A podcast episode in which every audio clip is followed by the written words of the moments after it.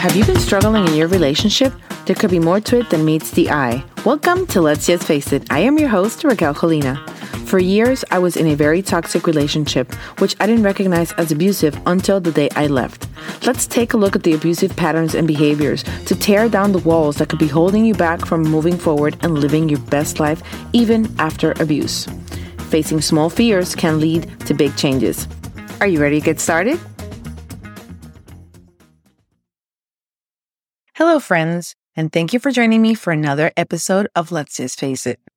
Before we start with today's podcast episode, I want to let you know that if you haven't listened to episode 87, go back and check it out. If you feel stuck, that you can't leave an abusive relationship, that you don't know how to leave an abusive relationship, there is still hope to get out of that relationship.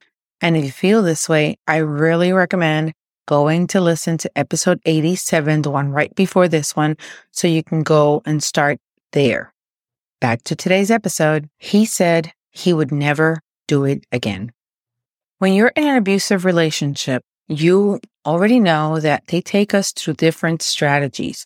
These different strategies are meant to work with your brain, with your heart in a way that they flow automatically, that makes you seem like this persona that the narcissist is trying to portray is real. So they're going to become your knight in shining armor at first, and they're going to do everything that you've ever wanted. Why and how they do this? With the conversations they have with you. A narcissist is so good at listening to you at the beginning, and that will never happen again but they listen to you very well. They'll figure out exactly what you want in a partner. They'll figure out exactly what you don't want in a partner, what you have been through, what your exes have done. And this is the way that they create this new persona, that they're playing out this new character to hook you into this relationship.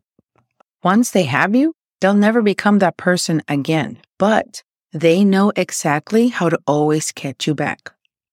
In an abusive relationship, an abuser goes through a cycle. If you were only abused day and night, you would recognize this. Your brain would recognize these symptoms and you would run away. But when it's a cycle of abuse, when it is mixing good and bad behavior, that is when you become addicted to the relationship and you're always looking for more. Due to the fact that they create a cycle, the cycle becomes addictive. Just like anyone else could become addicted to a game, a drug, a routine, it works in the same manner for your brain. So the relationship becomes addicted to you. And this is where the trauma bonds are created. You become addicted to the relationship. So you become really attached to the situation and to the person. You don't see their flaws. You don't see the red flags and you keep looking for those sweet nothings, those moments of love. But there will become a time where you're going to recognize the abuse. You might not recognize it as abuse when you're in the relationship, but you will recognize it as something that is not normal, that doesn't feel right. You will recognize it as something different. You might think that he's a jerk. You might think that he is being disrespectful. Anything that you want to call it, but it is abuse. Emotional abuse, mental abuse. It could also be physical abuse, but those are obviously easier to recognize. They start doing this and you don't recognize it as abuse. But then if they do it and they get caught, they will promise you that they will never do it again. If they hurt you physically, they'll always promise that they will never do it again. The problem with this is that again, it goes back to the cycle. An abuser will always repeat their behavior. An abuser will always try to hide it as much as they can. And then when they can't hide it anymore, they will blame you for it. Maybe this is you. How many times have you been blamed? Not only for actions that he's taken that are wrong, but most of you or many of you have probably heard they cheated on you because you made them because it was your fault. because you didn't provide as much support or attention or sometimes even sexual intimacy.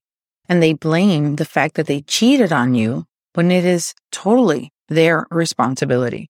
Once they get caught, they'll say that they'll never do it again. But that means you will never catch me again, or so they think.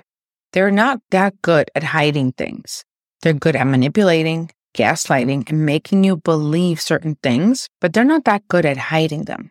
So, somewhere in the journey of your relationship, you're going to find that they did it again. And I'm talking about taking actions outside of the relationship, like cheating. They will say she's only a friend. You're always looking for things that aren't there. That's not what I said. That's not what you've heard. I've never texted her this, and they'll always try to confuse you, to change your perspective, which is gaslighting. And they're going to try to manipulate you by saying things that'll make you question everything that you're doing, and it'll give them more control by manipulating and gaslighting you. If he ever raises his hand at you, you can put it on record that 100% of the time they will try it again. If they ever try to choke you, if they ever slapped you, punched you, they will always repeat the same behavior. And the thing is that once they attack you physically, the chances of them attacking you again are very, very high. But not only that, if you stick with that relationship and you forgive him because he will never do it again and he does it again and you forgive him again, this is known for them as you giving them permission to abuse you because it doesn't matter how many times they do it, you will always take them back. The problem with this is that the first time it's mentally and emotionally abusive. For those that experience physical abuse, then they'll throw something. They won't hit you, but they'll throw something your way, trying not to hit you, but just to intimidate you and scare you. After that, if you stay, you're giving them permission to keep abusing you. That's how their mind works. Then they'll hit you. And then you say, they've never done this. And he promised that he would never do it again. The thing is, you kept forgiving him. You gave him permission again. He will try to abuse you physically again. Every time he says, I will never do this again. I love you. I don't want to lose you. It's just for him to look for permission to stay, to continue the relationship because they know they can't hold back on doing what they do because it's in their nature. Whether they're somebody that is emotionally, mentally abusive, or whether it's somebody that is physically abusive. There was a TikTok where the girl says, Oh, but he wasn't that bad. And then the girlfriend says, He choked you or threatened to kill you. And the girl says, Yeah, but he never actually did it. That is very true in the mind of many of us that have been through emotional or physical abuse. You believe that because he hasn't done it, he won't. But the problem is, I know many women that have gone through this and the action repeats itself. The problem is that they'll love bomb you so hard after this that you will believe that he will never do it again. That is a lie. They will love bomb you so hard that you will believe that he will never do it again. If they do it again, the probability of them actually doing harm are very, very high. If I'm going to be totally honest with you, I have to tell you that the statistics say that strangulation has a 750% of leading to death. Once a partner has choked you, strangulated you, the odds that this will lead to a very deep and very dangerous issue is 750%. That is very high. If he says he would never do it again, he will. And if you've ever been in any type of abusive situation, even if it doesn't get as dangerous as strangulation or physically hitting you, whenever he says that he will never do it again, what he means is, I will try to hide it better so you never find out again if it's cheating. And if it's any other type of abuse, he will try to gaslight you, manipulate you, and control you in a bigger way. So you never realize that these things are happening. And he will again get your permission to keep abusing you over and over and over again. If an abuser says that he would never do it again, it is a hundred percent that he will do it again. He doesn't mean that he won't do it again. He only means that he will do it better, manipulate you better, what they mean is I will do it better. I will hide it better. I will trick you better. So whenever your abuser says that he will never do it again, don't you ever believe that that is what they mean.